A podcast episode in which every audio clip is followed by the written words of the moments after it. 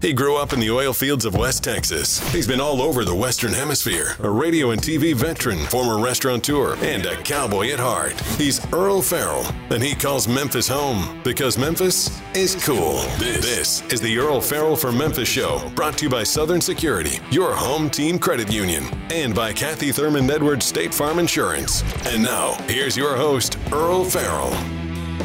And thank you very much and welcome in. It is Friday, yay! My favorite day of the week, always has been and continues to be.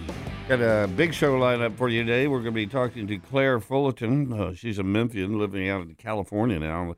Talking about the crazy weather they're having out there as we are here, but not as crazy as California. Uh, then we're checking with Luke Vargas, who's with the Wall Street Journal in London, find out what's happening overseas. And we're also going to talk to two authors of a book that was uh, founded after a high school reunion. Uh, they got to talking and decided they had a book in them. Uh, we'll talk about their book. It's called Rock Around the Clock to TikTok.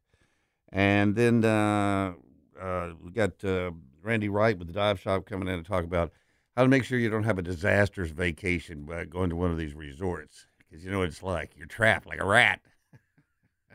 But if you're going with people that are that are putting on the deal, they're there with you. They're not going to let that happen. So we'll talk about that. Uh, we're also uh, uh, let's go straight to the phones and talk with Claire. Good afternoon, Claire. Hello, Earl. How are you? I'm good. What's the weather like in the beautiful, sunny Southern California? I am thrilled to report that right now the sun is shining. It's 60 degrees, light wind, Boo. and I've been at Leo Carrillo State Beach for the better part of the morning for the first time in days.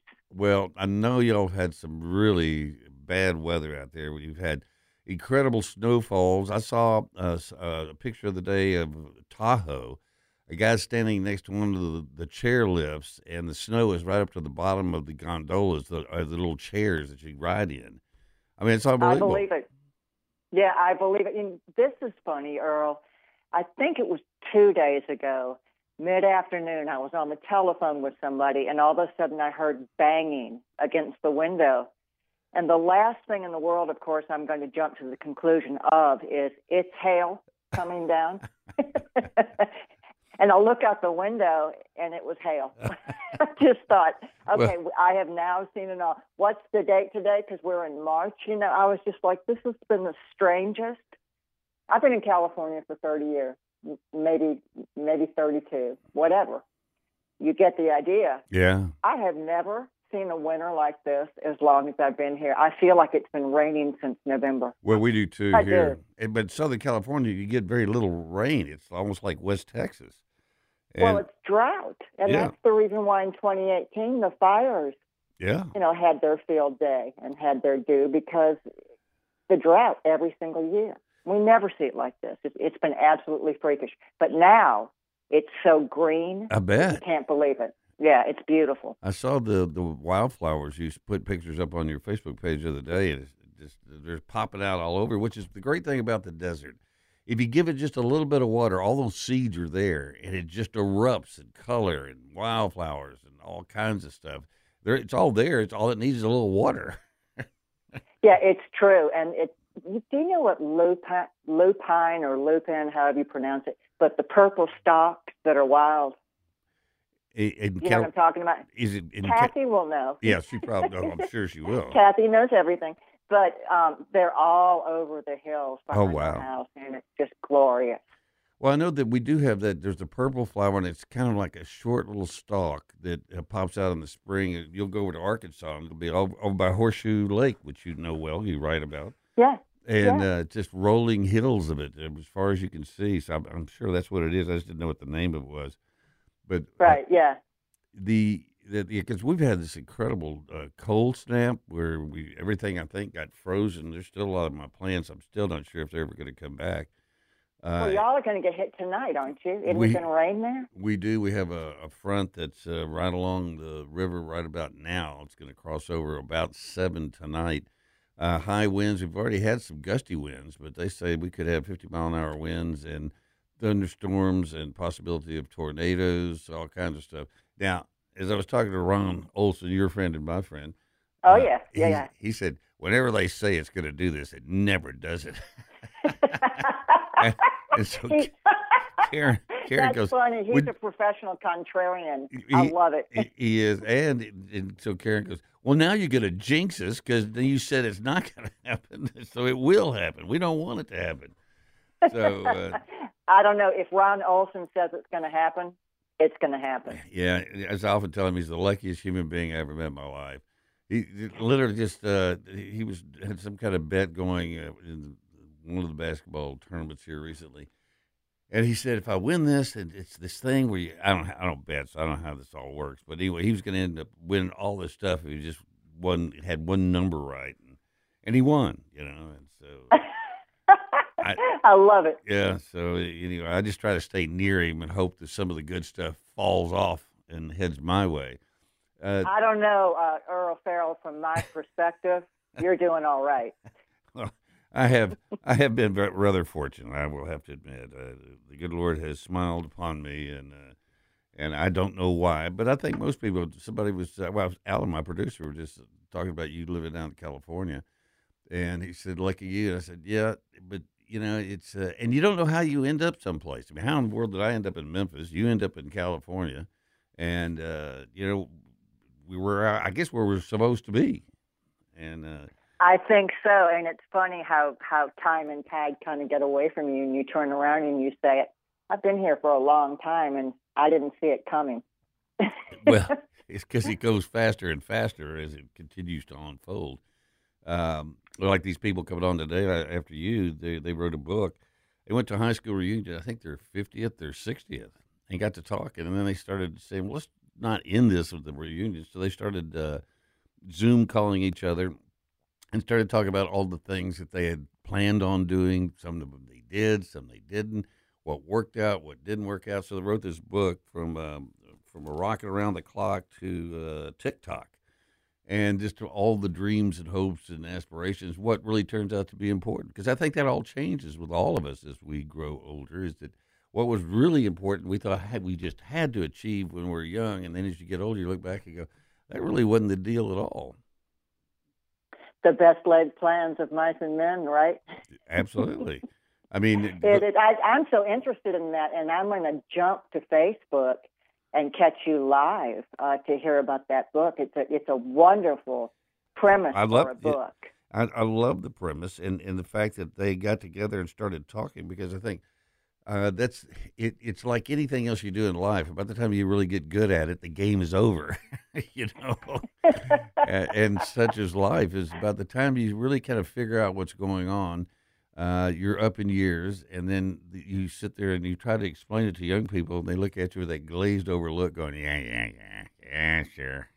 But it really Well, that's very true. well said, and I, I think it's ab- about the time you start to figure out how to navigate Mm-hmm. what it is that's going on. And and I'm starting with each passing year. You know, I of course am still a spring chicken. Of course, I You am. are. Um, I'm kidding, but I really do think that when you hear the expression, it's the path, not the destination. Yep. There's such truth in that because, and that's I think if you were to say what's the one lesson that you've learned in the last ten years, I would say the utter truth of that that it, it's all about how you choose to experience you know your your method your path Yeah. to your destination whatever your goal is going to be because i, th- I think we sh- we uh we choose new goals you know throughout the years you, you find that you you have some other interest or passion that you want to start to explore with with, with some type of understanding in mind but yeah, again, I do think that it's all about the exploration of whatever whatever it is that has your interest, I do want to mention as opposed to some definitive goal. I do want to mention your book, uh, Little Tea. That's T E A, uh, by Claire Fullerton. That you get it at uh, Novel and, or, or on any of the book places. Uh, but she's got several books out. You'll see all of them when you look her up. Uh, I was looking at one of the books you reviewed uh, about um, my last year of innocence. I think was the name of it. Oh, my Um, last is- innocent year. My last innocent Yeah, year. that's- Yeah, that's a girl out of Ireland, and it was a, a debut novel. And thank you for mentioning Little Tea. I really appreciate that. That that book is set in Memphis, Como, Mississippi, and Heber Springs, Arkansas. And that book is, uh, I was trying to capture the way that women really speak amongst themselves um, when there are no men around. Yeah. you know, that, that, that they try to solve the problems of the world and, and give sage advice and all of this. And so that's what that book was about. But um, what you were going to say about the reviewing is I do review books for the New York Journal of Book, and uh, they just send me. I can request the book, or I can bring them a title for them to get to me. But either way, I I get the book and I read it and I review it.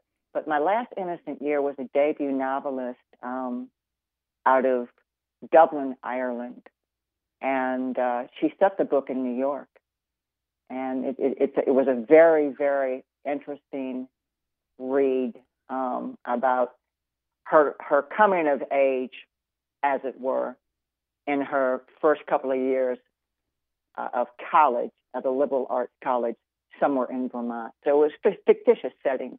But uh, yeah, it was a great book. I've really enjoyed uh, being a book reviewer well, because I get to read a, a lot. Well, you can you can look at that review and the other review she she has is go to Claire C L A I R E Fullerton F U L L E R T O N and um, and you'll be able to see all the book reviews she does. Plus, you get to look at uh, where she lives, which is a treat. I look go there and look at it. I take many vacations and just look at what she looks at every day.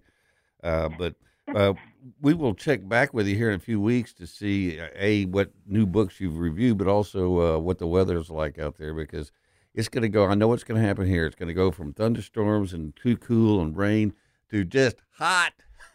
yes. no in between. We live in the extremes. That's so good talking to you, Earl. And I'm going to jump to my computer to hear about this book. All right. Well, it was always good talking to you, Claire. And uh, uh, go look at the ocean right before sunset for me, okay? I'll do it for you. Thank you, Earl. bye bye. Actually, wasn't going to do it anyway, but, uh, but thank you, Claire. All right, we're going to take a quick break and then we'll be right back.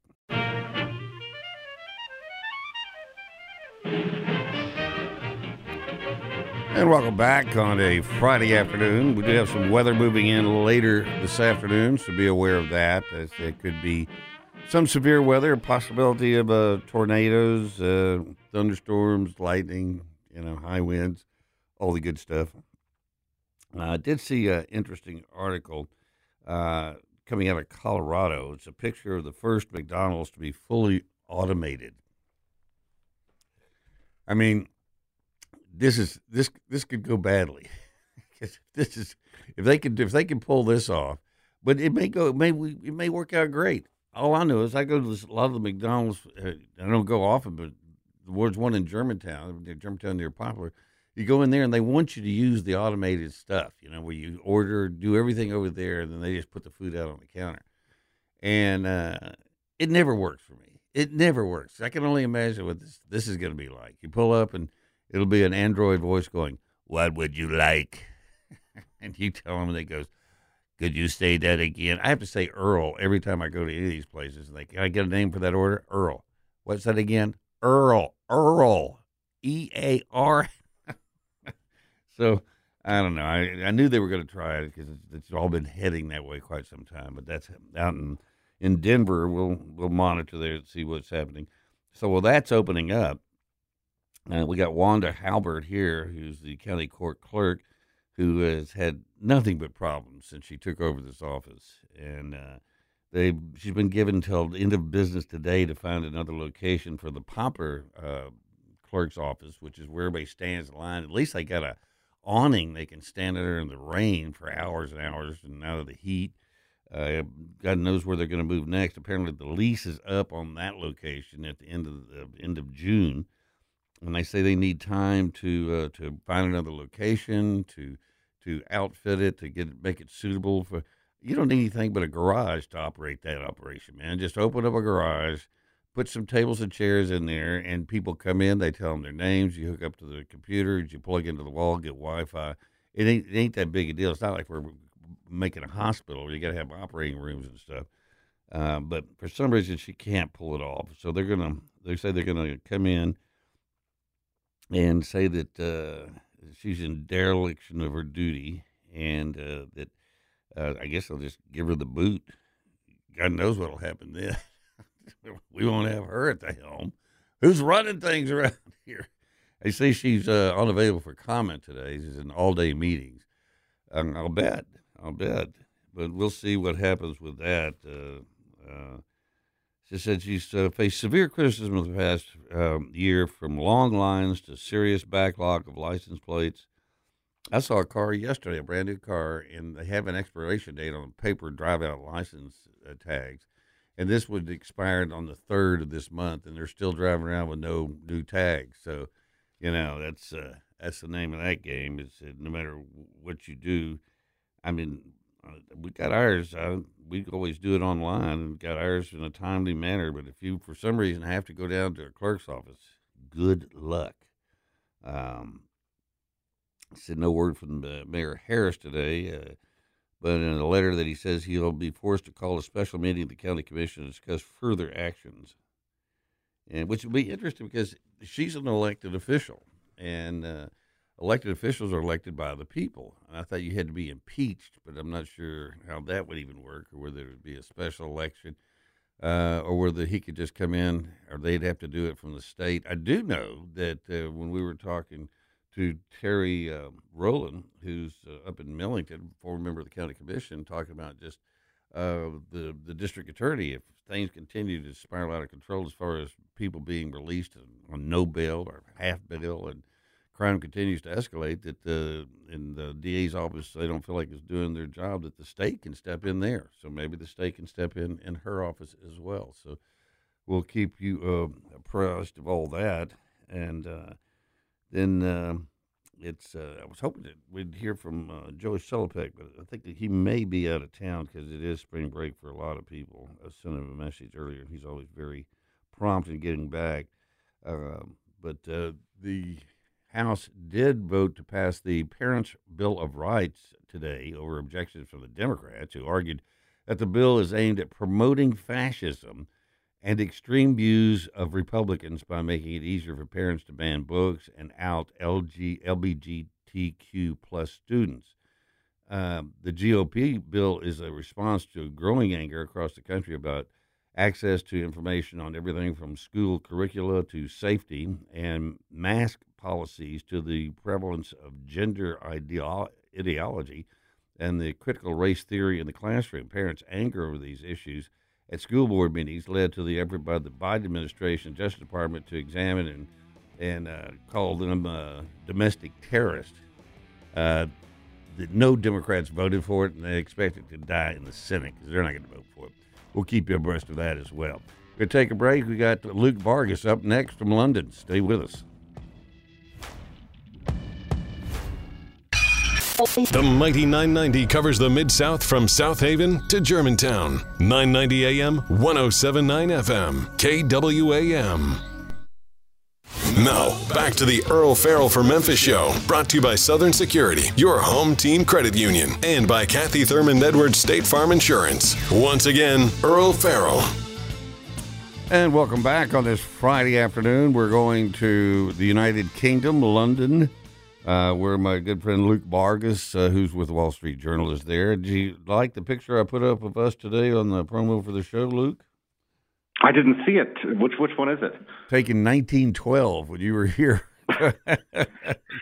covering an election. You you look like you were like 18, and I look like I was uh, 64, as a matter of fact. Uh, but uh, I, I, found that on your your Facebook page. I was looking for a different picture of you, and I thought I'm going to use that one. That's kind of is out in front of. I've Hope. grown up, but if I remember correctly, my hair was kind of a mess that day, and it's equally a mess today. So you well, get new jobs, you move places, some things grooming habits don't improve. Just just don't don't change. It's uh, we're all the same people, no matter where we are. I'm talking again, to, perfect for radio. Yeah, absolutely. Yeah, I've, I've grown. I left TV. I've grown into my radio face here, as a matter of fact. Uh, uh, so let's talk about what's going on around the world. You're over there in the United Kingdom, but uh, this, I guess, the, one of the big international stories today is a U.S. contractor killed in an Iranian suicide drone strike in Syria. You were actually in Syria not not many years ago. Uh, didn't actually go into the country. Probably a good thing in retrospect. Got very close on the Jordanian side. That's right. You were at the, um, the, refugee camps, right? the refugee camps, which I, I haven't really checked in on them too much, but I did speak to someone who was there several years ago, and they're they haven't gone anywhere. They've only Wow. gotten bigger. I mean, this in some ways it is, and but what is interesting now is we've um, what I think we are 12, 13 years into that war. The Syrian government finally starting to get recognized now by other governments. It seems like that effort to basically freeze them out of the global diplomatic world is kind of running its course. So the page turns a bit, and Assad seems to be uh, clearly not getting welcomed with open arms by everyone, but seems to be, you know, countries are realizing you kind of have to work with who looks like they're going to remain Stick in around. Yeah, it's like these these people ain't going anywhere, and uh, and I do think too that as time changes, you know, uh, the people that had whatever big grudges against them in the, in, the back in the day, they've moved on, died, uh, gotten out of power, and then you have new people coming in and go, "What is it we don't like these people for?" you know, somebody remind me because I I can't. Uh, and just the dynamics of every situation changes. Yeah, and now the you know the U.S. interests in that country are really no longer about. I mean, I'm sure on paper there is uh, some sort of expression of support for democratic groups in the country, though as far as I'm aware, that has pretty much Yeah. petered out. Uh, Assad has basically stomped them out. Now it's about c- counterterrorism, right? And that's why we're there. It's that's sort of how the drone attack that killed an American contractor and injured, I believe, five others, um, There five or six others on that week base. comes into it. And then yeah, so we've got some personnel there. It's pretty modest as far as I've heard it described, though I doubt we're getting the full Yeah. picture of how many yeah, the, folks are there. But it's not massive. I mean, we're, No, we're not talking about a Yeah. Afghanistan or Iraq level Yeah. deployment. So there's a residual force there fighting terrorism, and, and you have a few other countries still sticking around in that region, basically saying, you know, we're we're here mostly just to stop this from being a, a breeding ground for terrorism, and so the Iranians want that to stop. That's what U.S. intelligence says. That's why. Uh, evidently, Iranian-made drone was used to crash into this facility that, that killed the contractor, I believe, yesterday. So, you know, they, they want that even modest deployment to end. Yeah, I'm still not clear what they mean by Iranian suicide drone. A drone, by its nature, is a pilotless aircraft, correct?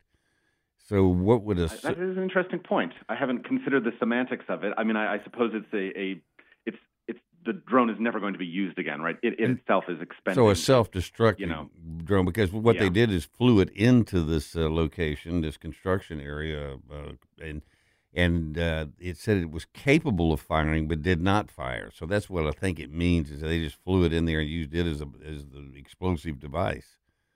Yeah, I mean, we've seen a real proliferation of this. Um, they're being used in Ukraine. These Iranian-made drones are being, as far as the, the U.S. is is concerned, uh, they they'll say Iran is supplying these to Russia. Russia is using them. It seems to be strapping, you know, payloads to them and and sending them at uh, Ukrainian targets. The Ukrainians have gotten a little bit better at uh, shooting them out of the sky and and disabling them in other ways, but also throughout the Gulf. I mean, there's been some really fascinating stories in the last year or so about drones that are flying from Yemen, going hundreds of miles across the open desert. I mean, I don't, I, I don't, I've never been there, but I, one has this image of like swirling winds and dust clouds, Yeah. and and these drones apparently, you know, go very long distances, and they they smashed into oil facilities there. There was one in the Emirates that also got hit, Saudi Arabia. So this is, I mean, in some ways, it's it's nightmarish, right? This is the kind of sort of um, cheap, powerful, and easy to proliferate military technology that can have devastating effects that really does seem to be kind of sprouting up all over the place. Well, then I'm looking at this article. Russia caught sending ancient 1940s era tanks to Ukraine as they run out of weapons.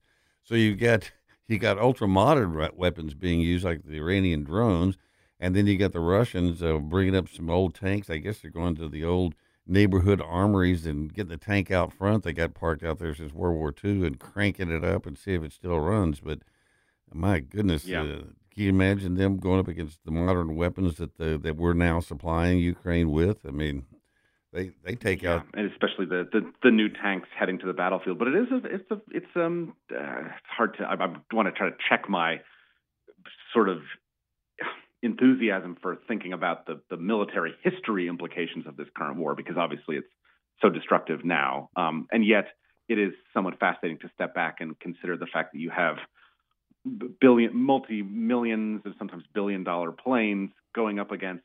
I, I can't imagine some of these drones, um, even the ones that are having great effect, are really all that expensive. They, they don't spread that fast, that quickly, if they are not basically unbox them, you know, and point get them. them up in the sky and and, operate them without too much training. I mean, Yeah. this, this gulf between the, the high end and the kind of almost retail level technology that is being spun up into military applications is is is mind blowing. Well, it, it is, and then also the destruction. You look at Ukraine. I mean, uh, it's hard to get a, a good picture of it. I know just from covering news myself, and you have been around the world covering news. You go to an area that's a lot of destruction. You think the whole country looks like that, and then later you find out no, that was just a small pocket. What is your impression from what you see and what you hear in in UK about what's going on there, as far as how widespread the damage is in Ukraine? Yeah, I think we talked about this a few weeks ago, and, and as far as I'm aware, the situation hasn't dramatically changed. I mean, we continue to see, I mean, these both sides are fortifying defenses. I Mhm. mean, I, I just watched All Quiet on the Western Front, the uh, Oscar Best Picture nominated film out of Germany this year about World War One trench warfare, a hundred odd years ago, right? And we are now back in something quite similar to that. Yeah. You literally have. Uh, I saw some footage the other day of Ukrainians attacking Russian um, excavators that are literally digging trenches in forests. I mean, we are we are right back to this kind of warfare again. It's brutal. It is deadly. It per, it, it leads to long-lasting conflicts where you're fighting over, you know, feet Yeah. and not towns anymore. As we saw, I mean, that, there was that burst last summer, right, where Ukraine had kind of this really fast offensive, and they clawed back maybe dozens of cities in, in the span of days. And you sort of got the impression maybe this war was going to continue to play out at that level. It's not the way things are going, right? These sides are digging in. It's gonna it's gonna last Yeah. a long time. And yet, I guess a small, small, uh, you know, silver lining here is that this this kind of warfare engages militaries at very close quarters. It, it potentially means you can kind of isolate fighting to certain Areas, areas where it's yeah. just the military. Um, and I think everyone would hope cities and residential areas continue to be spared, though that clearly hasn't happened to date. We're talking with Luke Vargas. He's with Wall Street Journal in London, England. Uh, we're going to take a quick break, come back, and, and I'd like to talk about uh, France and the retirement Yeah. situation over there. So we'll talk about that when we come back. Stay with us.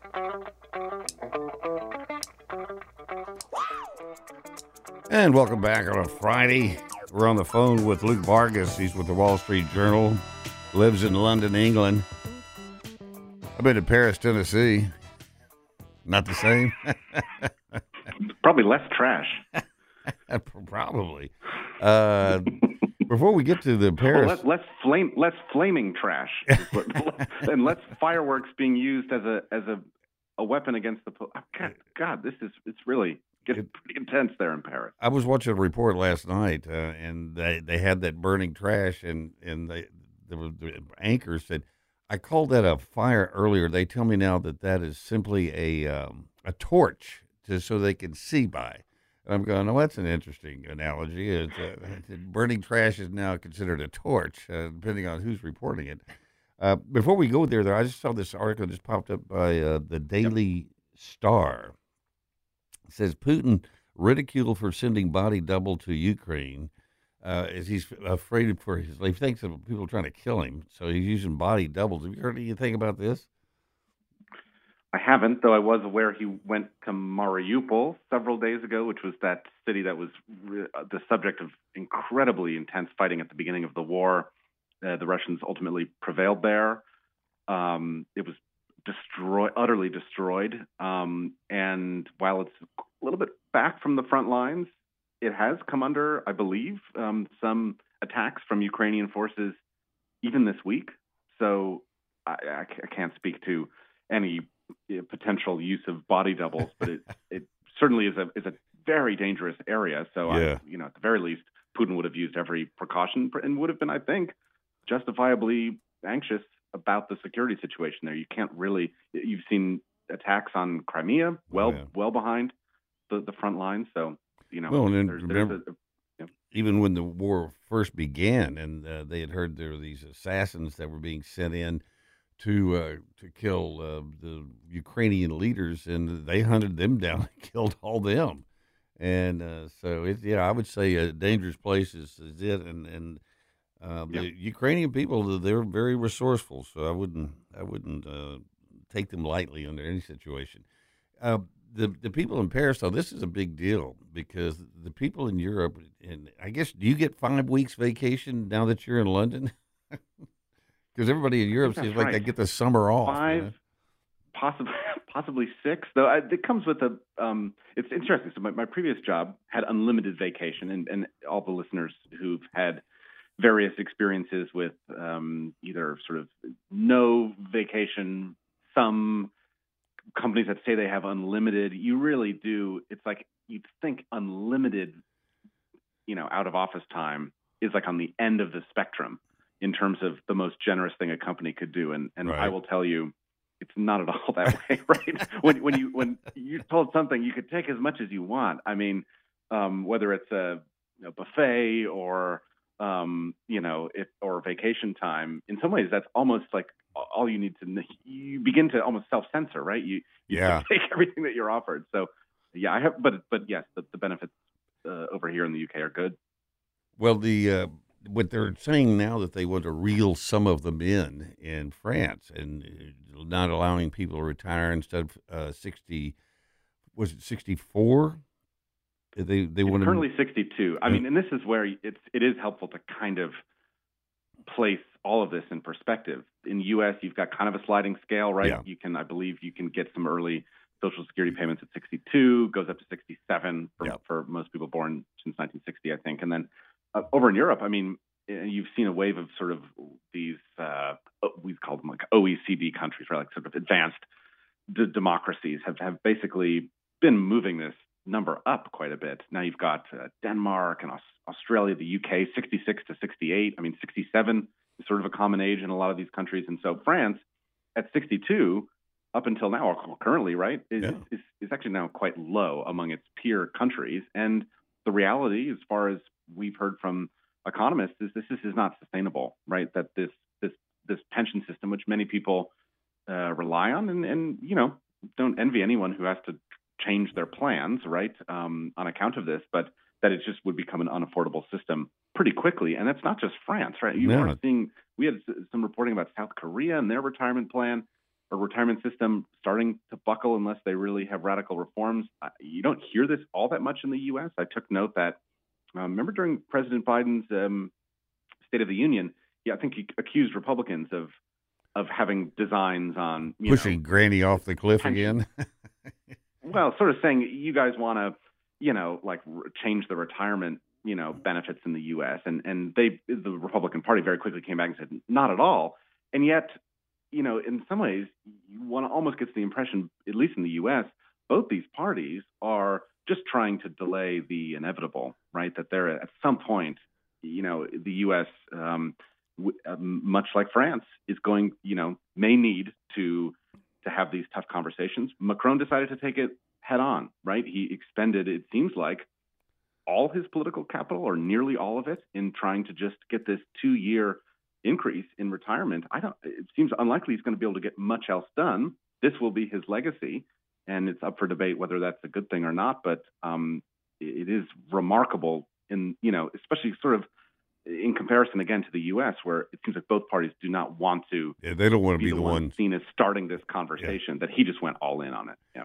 Well, and and apparently he survived a uh, vote of no confidence uh, from the parliament. So I mean that that has to speak well for at least the people that are in parliament there now. And what backlash you'll see from their supporters uh, will be interesting uh, because uh, I, there's one thing I've learned about people from Europe is they value their time off and their lifestyle very much, and they don't like it to have to be changed. And, and they'll protest extensively. I mean, I, I think it's in some ways I have not seen the power of sustained protests really prove themselves in the U.S. Not in like my lifetime. Yeah. But here it seems like the, the people power in France is is intense, something Yeah. to be reckoned with. Well, you did have the Vietnam War. I, you were a little young for that, but I was right in the middle of that, so I can tell you it Yeah. was powerful. Uh, Luke Vargas, thank you, sir. Always great talking to you. Always very informative. Uh, you take care and go eat some fish and chips for me. This is a Bloomberg Pursuits look at luxury. A rare Patek Philippe wristwatch fetched $5.8 million Tuesday in Hong Kong. That's a record for a timepiece in an online auction. The Sky Moon Tourbillon is among the world's most complex mechanical watches. It includes a perpetual calendar and a chiming minute repeater. Meanwhile, the luxury watch collections of owners based in Switzerland and Japan have appreciated the most compared to other parts of the world, according to trading platform Chrono24, an average of 40% since the date of purchase. In contrast, returns of collectors based in the Netherlands were 24%, while the value of watches owned by German collectors gained 25. In politics, an eight foot portrait of Donald Trump by a Salvadoran painter, jewelry from Saudi officials, and a pricey putter from Shinzo Abe are among several unaccounted for gifts given to the 45th president and family, according to the New York Times. A list released by Democrats tallied about 100 gifts worth more than a quarter million dollars that weren't disclosed. I'm Andrew O'Day, Bloomberg Radio. I'm Kareem Abdul Jabbar. I learned about atrial fibrillation the hard way. My symptoms would come and go shortness of breath, fatigue. I kept going. Then I got so lightheaded, I couldn't. My doctor said I have AFib, so I'm about five times more likely to have a stroke. Other symptoms, irregular heartbeat, heart racing, chest pain can come and go, but the risk of stroke stays. If you have symptoms, tell a doctor. Visit notimetowait.com. Sponsored by Bristol Myers Squibb and Pfizer. Whether you own a local business or a global one, you're always looking for ways to position your operation to create opportunities and move on them faster. With Bank of America, you get access to experts, award winning insights, and business solutions so powerful you'll make every move matter locally and globally visit bankofamerica.com slash banking for business to learn more what would you like the power to do copyright 2023 bank of america na The place where Memphis turns first for breaking news. The mighty 990 AM and 1079 FM. KWAM Memphis, a Starnes Media Group station. News, traffic, weather. AM. Good afternoon. Quite heavy, actually, south of Memphis as we stare at it live. 55 southbound, just south of uh, Southaven, all the way down through DeSoto County. Plenty of radar down through there as well, all the way down into Coldwater. It's picked up again with traffic volume the last few minutes on 40 East up around 269. Got quite a bit of traffic volume headed up through uh, Fayette County.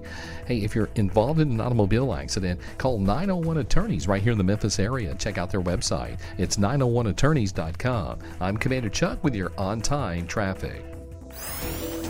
Here's your forecast. Severe weather threatening the Mid South this evening. High winds, heavy rain, even isolated tornadoes to go along with those gusting southerly winds.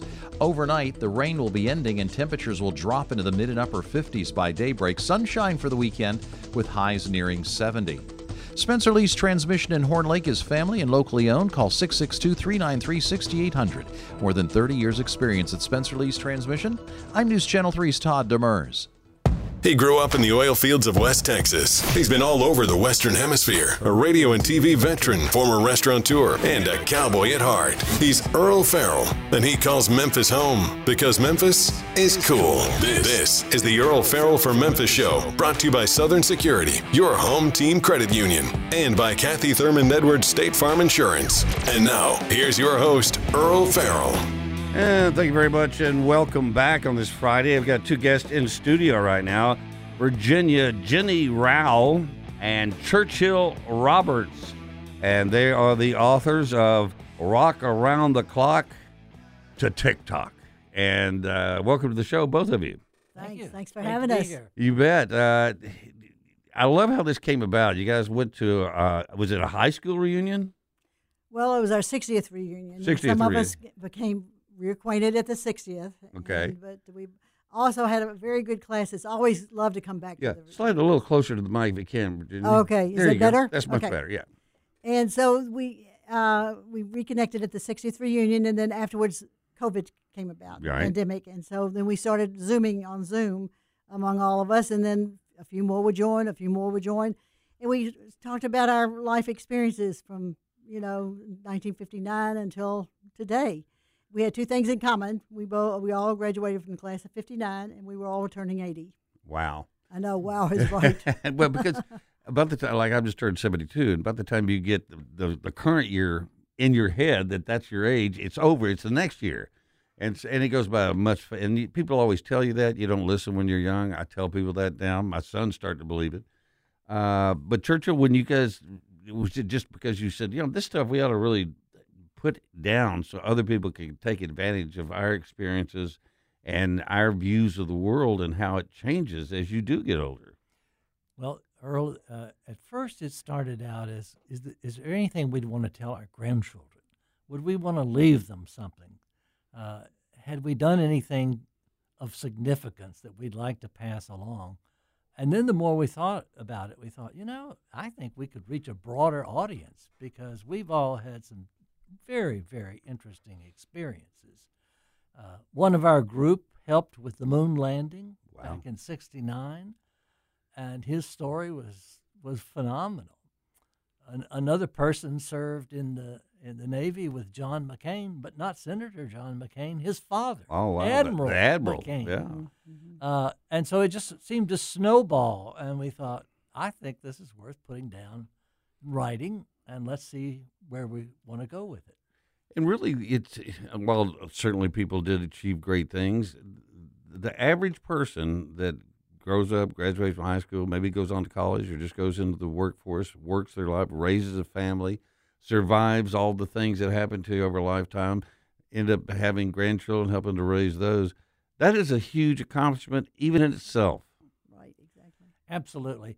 I've tried. Uh, somebody asked us how we might characterize our generation, and I said I thought we were mostly privileged kids, mostly shielded from a lot of problems, and then suddenly turned loose, and all of the social problems of the '60s hit us, and we had to deal with all those. And frankly, we really weren't prepared for that, and that's part of what's interesting about some of these stories is how we dealt with things like integration, um, Vietnam, and some of those issues. You think about what we've been through in these 60 or yeah, 60 years or 65 years almost of since high school. Uh, the s- computers, the cell phones, you know, which we were all still learn, trying to learn how to operate anyway. But the incredible thing is, you have. Look at it. You were zooming. Yep. I mean, it's like it's not like you, you just sat there and said, "Well, it's passing me by." You said, "Okay, we got to get with it. We got to get on board this train." And and you have. You still. My dad was that way. He loved the computers. He loved the fact that you go to Google and find out anything in the world you wanted to find out. We all had to go to the library. Well, so that might be a good thing, though. I mean, you know, back then, I don't know. I worry about my grandchildren now, you know, being able just to call anything up on the computer. Yeah. Whereas we had to really study, we had to go research and do stuff like Well, that. as Churchill said, we were much more sheltered. I mean, there were so many things we had no idea about. I, I know when I first got into news and I was working uh, for the, my first TV station, I saw a police officer bring a guy in and, and open the back door and started uh, hitting him on the head with a billy club. And I called the news director. I said, "Should I be filming this?" He said, "Get back in your car and come back to the station." He said, uh, "Well, I'll explain it to you when you get here." He said, "Some things you just got to let go. We'll handle it." Right. But you know, things happen, Right. and uh, and that was back in the late '60s, early '70s. And uh, gosh, in Memphis in 1968, um, the Martin Luther King Jr. was assassinated. The riots, and, and I'm out in West Texas watching it on television. I'm I'm saying, well, why are the, what, what's going on there? I mean, how come all this is happening? Because we didn't have that same atmosphere, that same uh, legacy going on in West Texas. Because Right. it, well, there were very few black people, so you know, it just it was not an issue. Uh, but even then, I remember going to Sears Roebuck, and there was a white water fountain and a colored water Yeah. fountain. And my sister said, "Look, this water is not colored." Yeah. she turned on, like- and we it, it's hard to explain to a child why that is. You know, what do you think it is that, that you probably thought in 1959 was the most important thing in the world? Only all these years later, look back on it and go, it really wasn't that big a deal. What do we think was the most important thing Well, back then? just that you know, when you graduate from high school, you think being popular, going to getting married, uh, having a good job. What was the the thing that you were most concerned about back in those days? And did it then did it still continue to be, or did something else? Did you find out that the really important thing that had nothing to do with what you thought it was? Well, I think for me, um, you know, going to college, although I'm from a big family, I was fifth of six, five of six children, and I had three brothers, and they all played football, and they went to college on football scholarships. Well, my father had died when I was 11, so I, my mother couldn't afford to send the other three girls to the three girls to school. So I came home and got a job. And I guess the most important thing then was to make money, live on my own, and move on from there. And that's part of my story where I ended up going to Washington, D.C. in the mid 60s and um, striking out on my own.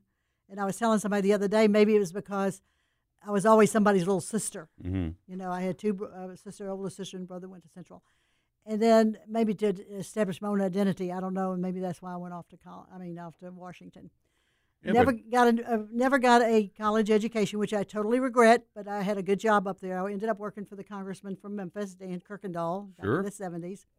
Um, but that that probably was the most important thing that I get a job and I could be on my own. Well, I think everybody felt that. Everybody that first apartment you get on your own. I mean, you think, and you get your first car. Mm-hmm. Uh, but to be in D.C. at that, and and uh, to have the guts to go do that, I mean, that took a lot of uh, a lot of courage to go Back live in, a, in the nation's capital. Your young girls right out of high school. Yeah. Uh, when you graduated Churchill, what was your next stop? You know, I wish I could say that it was all planned. Everything. Don't we all? It, it wasn't. Uh, fortunately, I went to a very academically oriented high school, so it was like, you're going to college. So everybody that I knew went to college, so I, I went to college as well, and uh, I met you know my wife there, and that's about all I thought about was getting married and having children and getting a good job, and then Martin Luther King was assassinated, and uh, I I think that was sort of an epiphany for me. It it it, it changed my whole idea of what I wanted to do with regard to uh, advanced degrees and uh, what kind of career I was going to choose. And what did you end up doing?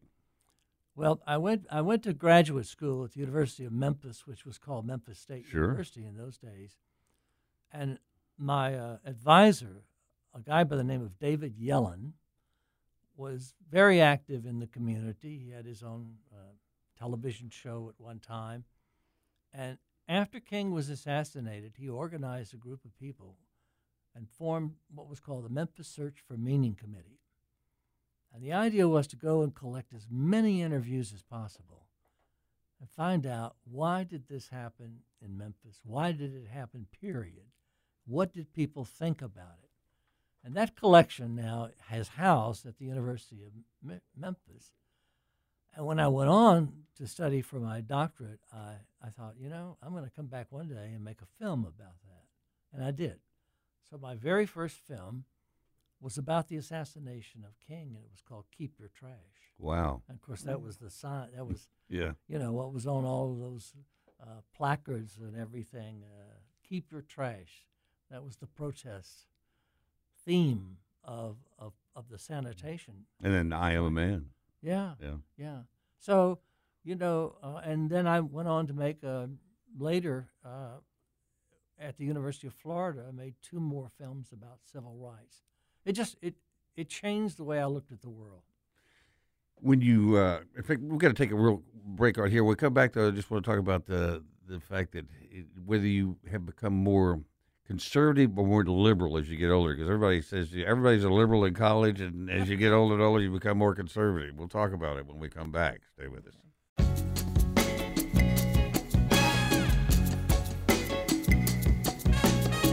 And welcome back on a Friday afternoon. I have two very interesting people in the studio with me right now Churchill Roberts and Jenny Virginia Rowe. Uh, they wrote a book from rock around the clock to TikTok, and it pretty much tells it all. They grew up in the 50s, graduated um, from high school in 1959.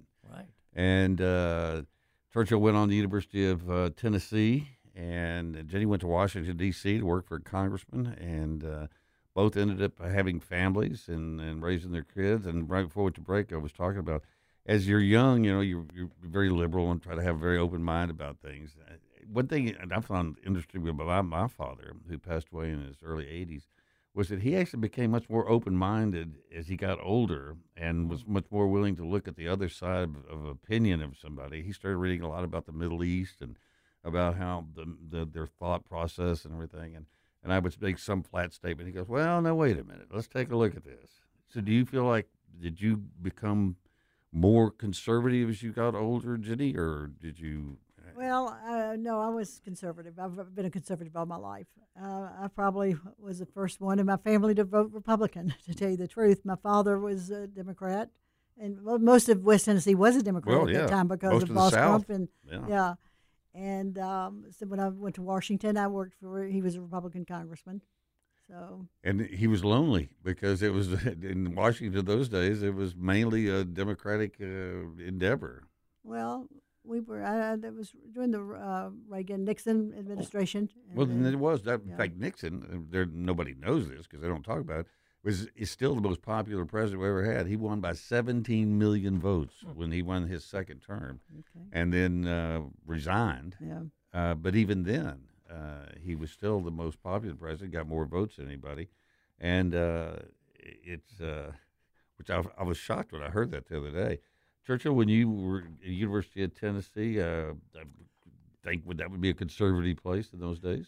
Uh, I, I would say so, yes. I would say Tennessee was uh, rather conservative. And uh, as I told you, after the King assassination, then I was in uh, at the University of Iowa in Iowa City. And Iowa City was kind of a liberal enclave, you know, uh, in the state. In fact, it was very liberal. So I think by the time I finished my PhD, I had I had changed my views on a num- number of things. Um, I, I didn't participate in the protests. Um, I, I really never got into things like pot, uh, any kind of drugs or anything like that. But I was certainly left of center. Well, and then, too, when you get higher up in academia, that is more uh, liberal thought process and, and attitudes. I went to Texas Tech my freshman year, and then I transferred to the University of uh, Texas in Austin, which was very liberal. And I remember my father saying, "Now don't go down there and become a communist." Yeah, right. Said, "Dad, I'm from West Texas, the most conservative place in the most conservative state in the country. I, I think I'll be okay." And and I did. I, I but I enjoyed it. And I think the thing I learned was that um, everybody's got a point. You know, it's just, but it should be discussed. That's the thing that stresses me today. Is that people just want to cancel each other? If you don't agree with them, that it, uh, you can't talk to them. Yeah, And exactly. and and we had all kinds of speakers that would come to Austin and speak. And and now if you if, you're, if you don't uh, agree with whatever it is they say or they want to say, that they shout you down. I think that's uh, I think the universities are really not doing their their students uh, any favor by letting that continue. Well, one of our authors, uh, shortly after high school, uh, she uh, went to college in New Orleans at Sophie Newcomb, and uh, she married. She was Jewish, and she and her husband immigrated to uh, Israel. Oh wow! Mhm. And uh, so I had not seen, talked to her or anything since graduation. Came to find out that she was, you know, very happy in Israel. She thought she had made the right decision, that we had some of the same ideas because I had made some films about the Holocaust. And I started thinking, I said, you know, she sounded like she had been liberalized or whatever. And she said her husband was just the opposite. Yeah. Just the opposite. I- I- Isn't that interesting? that You both have the same experiences that live together. Yeah. Uh, but uh, heck, anybody has a brother or sister knows you could be in the same room, growing up in the same household, eating at the same table, same food, same parents, and you're just total opposites. So I think that's uh, just who you are, and and uh, that's it. In retrospect, in writing the book, what did you get from that? From all the different experiences, did you most of the people all happy with the way their lives turned out? Oh, I think so. I think so. And it's just like you know, you see and you hear uh, Churchill talking and what all he's done in his life. We have 13 others or 12 others, not counting me, that have done wonderful things in their life and, and exciting things. And that's why I think that, that your listeners uh, would should buy the book and read all about the different stories because they go in a lot of different directions. And we have people from all over the world, like uh, in Israel and all over the country. There's only two that still live here in Memphis. Oh, really? The rest of us, yeah, live uh, other places. And so, where do you live now? I live in Birmingham, Alabama. Oh, okay. But I lived in the Virginia area for 35 years. And Birmingham's really booming. It's Oh, very every much time I go through there, it's bigger. Mhm. And uh, Churchill, you are you I back li- here? I live in uh, Gainesville, Florida, and I teach at the University of Florida. Wow. Uh, Well, I'm interested in your films. We should uh, talk again just about your films. I think that would be an interesting subject too. Sure, anytime. Yeah. Uh, Uh-huh. Where could they get the book? And are you guys doing a book signing or anything in town here? Tomorrow we're doing a book launch and a book signing at Novel, which is in Laurelwood Shopping Center Sure. in Memphis at two o'clock. So we hope everybody will come out. Uh, we, we won't have all 14 authors there. We'll have four of us. But you'll have the book there. We'll have the book there, and you can buy the book there, and you Yeah. can buy it anywhere the books are sold. That books are sold, and you can get it online. So I mean, it'll be. And, and I I heard from a classmate the other day he's already bought the book and read it. he couldn't wait. So what what's been the reaction from the people that have read it? They, did, weren't part of writing it, but just have read the book. What what did they kind of comments come up with them? I, I think that, the, first of all, you, the thought was, oh, look, you know, if your parents had been living, they would have been the only ones who have who to, to read it. And yet, as people read it, they would they came back and said, you know, this is really interesting. I had no idea that, Yeah. you know, you experienced this or somebody else experienced whatever. Well, Well- congratulations on the book. We got a hard break here, but uh, have a great book signing, and we'll be in touch. I'd like to hear how this develops as well. Okay, thanks a bunch for having us. You're Thank sure you, welcome. yes. Let's take a quick break, then we'll be right back. Stay with.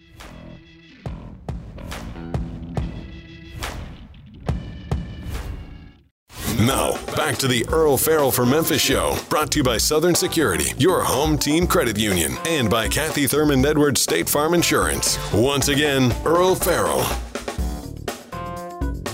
And welcome back on this Friday afternoon. Joining me in studio now is uh, Randy Wright with the Dive Shop, and uh, you've been spending some time, I know, down in Baton Rouge. Uh, Yeah, you're absolutely. you're uh, with your mom, helping her, and uh, and but the great thing about that is, and of course, I look at your Facebook page all the time and what you're cooking, and it, it always reflects where you are too. so. so uh, do you have all the utensils that you grew up using when you go down to Uh, your mom's yeah, place? actually, there's you know there's a number of things in there. I brought a couple of things back that that she doesn't use anymore. Uh, some more daddy stuff, but one of those kind of things to where some of that stuff is is getting old now. I do I do have my own knives and my own prep tools that are stuck away in a desk drawer in the bedroom that I stay in. You know? But that's just because it's uh, just like uh, skillets. I mean, cast iron skillets. Uh, I, I tell my sister this all the time because we, have my great grandmother's uh, recipe for uh, seafood gumbo. Uh, but it, it, it, we do it exactly to the recipe. It does not taste the same. and I swear it's because we don't have the skillet that she cooked it in. Well, part of that is that, and the other thing is, is that she just wrote those measurements down because somebody asked her to. She does. She didn't never really measured anything. You know, No, it's just it's all a pinch by of this, feel a and dab of that. Yeah. and you're right. Um, just had some good friends that got back from a cruise, and uh, I thought one of the things you guys do at the dive shop is you take people to places, but you actually have your people that go with them Sure, on these. Uh, you're going places you've been before, and uh, this this these folks just came back uh, on, you know, it's sort of like I compared it to when I was a kid. We'd go st- stay in some motel, and we'd get uh, postcards of the hotels or motels we're going to stay at, and they always had real pretty girls out by the pool. Sure. And in real life, you get there, and the pool drain. There's no pretty girls. Yeah, well, have you noticed you never get the room that you see on Google? Never, never. Where is that room? yeah, that room. I I don't know where that room is, but it's certainly not at any of the hotels we've been to. But it is it it you know it, it only has to happen once where you sit there and go I will never do this again because when you you save up for a vacation you plan on it you're excited about it Mhm. and then you go and it's not anything like what you thought it was going to be when you're by yourselves and you're out there you're on you're really on your own Oh yeah, and there's nobody to really complain to and, and you know that you have to know how to complain there's a way to complain there's not a way to complain There is. I mean, getting upset and and starting to talk about how much money and blah blah blah. That's not the way you you negotiate your way into a better deal. That doesn't. No. In fact, Usually more doesn't you, work that way The more you yell at them, the less they listen. Yes. It's usually the way it turns out. Well, they know you've only got a week, and uh, you're going home, and may not ever return. Probably So, won't ever return. They'll never Where- have to deal with you. Whereas with you guys, I mean, you're bringing groups there year round, year after year Sure. after year after year. So when you come to them and say, "Look, I, we got to help these folks out. We got a Sure. situation here," they're going to listen to you a lot more. Well, you know that happened last week. We had a group going down to the Bahamas on a liveaboard. On a, you know, they're going to get on a boat, a boat in Nassau and go around the islands diving. And the Tuesday before they were supposed to leave, we get a call from the boat company, and the boat broke. The boat broke. Uh, yeah, legitimately broke. I mean, it's in dry dock now, still in dry dock, nearly two weeks later. Um, now, fortunately, we had a group of people who were very flexible. Um, you know, there's nothing we could do about it. Right? Can't fix the Um, boat. Yeah, but we've got a good relationship with the boat company, and the boat company is going to make sure everybody's taken care of. Not only are they going to get their money back for what they paid to go on the boat, they're also going to get a free week on the boat Wow. at a time of their choosing. Okay.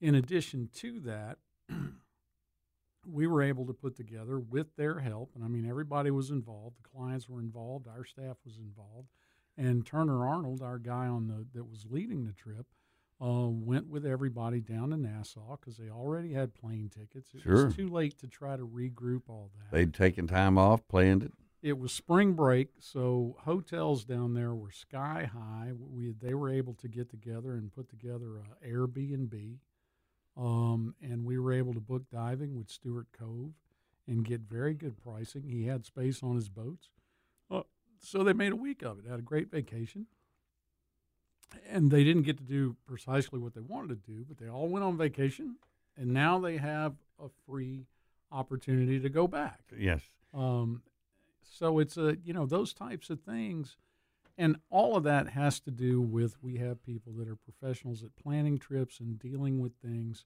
and with the new acquisition with Dive Ventures involved, that just puts a whole there's 18, 17 stores now, and That decreases your power even more.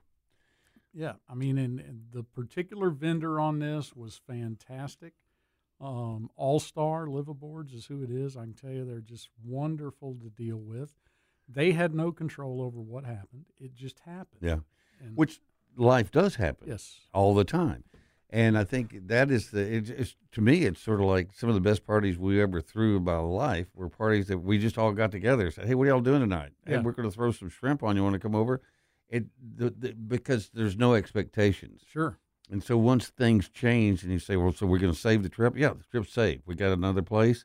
This is going to be an adventure. Yeah. And I think by the very nature of, of what you guys do in, in scuba, it is an adventure. You're looking Sure. for new and different things to experience. Exactly. So to sit there and tell them, hey, plans have changed, but here's what we're going to do now. They go, great, I'm, I'm, let's go. Yeah, let's that. Well, we had the vast majority of the crew was like, well, we're going to Nassau. You know, what are we going to do? Okay, well, here's some here's some ideas. Here's some things that we can do. We know who dives down there. We know who the operators are. Hotels were radically expensive. We found out really quick that they were trying to milk the hotel companies were mm-hmm. going like, well, you know, we got limited space available. It is spring break, and if you really need a room, it's Going to cost much. you. Yeah. But fortunately, somebody, one of the clients, actually got on the internet and found an Airbnb. They all they were going to be on a sixty foot boat with twenty people, right? So it was going to be close quarters anyway. So they just all piled up in this Airbnb. Very similar to being on the boat. They just weren't didn't have to worry about it rocking. No, and the thing about it is, uh, anybody that's ever been on a boat, uh, the, you're not talking luxury. You're talking, you do have a bunk. Uh, some of them are. This one's more. This is more of an economy style thing. This particular boat with this company, not the company at all. They have boats of all kinds and sizes all over the world. Um, from you know this 60 foot sailboat that'll take 20 people to you know 110 foot trimarans that take 20 people, and you've got a room the size of the studio with a bed and an in Oh, wow. head, and oh yeah, very very nice. Um, but it just depends on you know whether you're in that crowd or you're in the other crowd, and and how much you want to spend on a vacation. Well, and uh, but it is being very adaptive. I know these people uh, people are going cruises. You always think um, you look at the pictures of that, and it looks like all fun and stuff. And then you hear about those boats. They get out there and they lose power in the Gulf a few summers ago. Remember that one? They had to Mhm. tow back in, and people were in their rooms. I think that was when the COVID thing hit too, and they were all Got stuck in Miami for oh, you know just- a week or so on the boat, couldn't get off. That Which type of stuff. Is, to me, I would much rather go on a small trip where you're with 20 people on a boat as opposed to 4,000 people. Yeah, it's uh, it's a different experience altogether. Of course, these things are diving specific. We are going to places to go diving, so there's not there are land tours and things involved, but the the focus of doing live aboard diving is the idea that you can do three, five, sometimes six dives a day. Mhm. So because the boat's there, you're on the water. All you have to do is get off and blow bubbles. you know? Which is what they want to do. Exactly. Uh, we're going to take a quick break. We're talking with Randy Wright with the Dive Shop. Uh, we'll come back. We'll talk about some trips they got coming up. So stay with us. We'll be right back.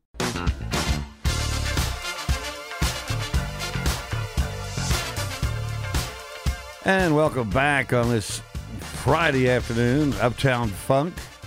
No Uptown Funk where the dive shop goes, though. They always go to really cool places um, uh, that uh, there's diving available, Oh, yeah. obviously. Uh, Absolutely. but you go really all over the world. You go to the Caribbean, the Pacific. Yeah, uh, it's everywhere. I mean, the, the anywhere, of course, for people that are true divers, any place there's water deep enough to get your face in is pretty good stuff. but you know, we do travel all over the world. I'm looking at, at right now Indonesia, and Micronesia and um, Polynesia, and you know, just all of that South Pacific stuff. Because now that it's started to open up and travel is relaxed a whole lot more. You- are are the people and the people that even came back from the Bahamas are are, are they finding like are flights full or people because I had record travel over the flights are break. flights are full and and they're iffy. Scheduling is still problematic. Crews are you know they don't have enough air crews and all that kind of stuff. So people are getting stuck. I mean, we had the group coming back from Nassau that got stuck in Miami and didn't know when they would get home, and they walked over to American and. "Quote unquote," nobody wants to go to Memphis. y'all, y'all jump on, uh, and they got a flight right straight back to Oh, wow. Memphis. And then I was just looking uh, at some other friends on Facebook that wound up having to fly to D.C. and then to Memphis, and were like 20 hours getting home. Wow. Yeah. Which I just talked to a guy today that said he has to travel for a living, and he said, "Uh, he said it's it's nothing like it used to be." And he said, "You never know when you leave, when you're going to get there, and when you come back, you never know if or when you're going to get back." Well, our crews, our personally, our traveler people are going in a day early now. Just because, Just of because the variances. Yeah, and we're we're recommending that customers pay, uh, you know, that they book an extra night at the hotel and go in a day early, just so that their vacation doesn't get messed up. Um, but even so, sometimes that doesn't work. Well, but I would rather have an extra day on vacation than an extra day at work. Before, Exactly. so That's- I'm- I'm kinda like that. That's not a sacrifice. The uh, is it, it, I know that the the seaweed problem coming across the Atlantic is uh, coming to visit again. Well, it's actually coming across the Gulf. I mean, that stuff, you know, comes around south and then comes up. The stuff that you see in Destin, they've gotten it at Cozumel right now. I mean, we mentioned earlier that your friend that was in Cozumel on their cruise said that the water was kind of green. Yeah. And that kind of stuff. Well, they had a few windy days. Um, and that sargassum is in in the Cozumel area, and of course, it's going to collect against the beach. Sure. And then if it gets windy and rough, it's just going to stir all that stuff up. So that while the diving, you know, you yeah, you got a little coating of that stuff on top, but you're But once you get down there, it's clear. It's clear as a bell. So The uh, in fact, I heard Barbados was using something like uh, fifteen hundred dump trucks a day to clear their beaches and get it off of there. Has it reached uh, the Florida's Panhandle yet? I don't know about the panhandle. That's you know current driven it's got to come all Yeah. the way around into the Gulf and then over there. Because I know most people from here go to the Panhandle. Sure. That's where you go in Florida. We were there last year, and, and we're going again this year around the 18th of May. and it we were there about three days when it started showing up then. Right. And then it just got progressively worse. But it's like we said, hey, we go on vacation. You say you can't go to the beach? Great. We'll go to the restaurants Yeah. and we'll go to the bars and There's we'll go. plenty to do. There's plenty to do, and you just you adapt just like you guys did there. Uh, some of the other trips you got coming up, well, where where are you going? Oh well, we've got um, we're going back to Cozumel here in um, in the early part of May. Uh, then in June, we're going to Curacao. Um, then I mean, it's just if you go out and look, go to go to the dive shop at diveshop1.com, and then once you go to travel on that page, look around. You'll see our just in-house stuff that we're doing. Then go to Dive Ventures, D-I-V-E-N-T-U-R-E-S, one word, dot com, diveventures.com, and look at the more than a hundred trips that are available Wow. to you, uh, all professionally led with trained trip leaders, all handled by our corporate travel side. So there's a group of three people in Omaha whose job it is to make sure that everything goes smoothly. Um, and they they track everybody in the air while they're moving, what's going on, where people are, so that the trip leader knows who's where. Anybody that's been held up, you know, we have people that are available to you 24 hours a day to help with your travel. Because nobody else does that. I mean, you guys do it because not only are you taking them on the trip, you're also taking them on the the dives. Sure. And uh, everybody else, you, whether you do a travel agency or or you book it yourself, you're just you're really out there with the ticket agents at the airport and um, anybody you can get on the phone. Good luck with that. Well, you've got a concierge concierge. I mean, that's what's going on. You have a person on the trip, sometimes more. It can be two or three, depending on the size of the trip, how many people are traveling. And some of those people may be dedicated to the dive activities. Other people are dedicated to making sure that you get out to eat with the group that you want to go out with or with the main group as they're moving around. But all of the activities are as they're planned, they're announced. Uh, they do a lot with um, one of the online uh, group chat things to where you're getting constant updates about, well, today, here's your opportunities. You know, dive boat leaves at this time. We're meeting for breakfast. Then the dive boat leaves at this time, and then at one o'clock, we're going over to the to the ruins on the other end of the island. So, what do you want to do? Well, also, if you are going on some kind of a cruise or something, you get the kids, you want to get outfitted, go to the dive shop and get mask, fins, snorkels, because the other stuff it's a waste of time and money. And uh, It is to a large extent. I mean, there there are some good things available if you know what you're looking for. The problem is fit on that stuff. Mhm. If your fins don't fit, your feet are going to hurt. You're not going to have fun. If your mask doesn't fit, it's going to leak. You're not going to enjoy it. And if you spend a bunch of money and the stuff's not good next year, then you're really not going to like it. Tell them how to get in touch with you at the dive shop. Give us a call at 901 763 Dive. Visit us on the web at diveshop1.com. That's the number one. Or come by and see us at 999 South Yates. Have a great weekend, Randy. Absolutely. Thank you, Earl. Y'all all have a great weekend. Stay out of the bad weather.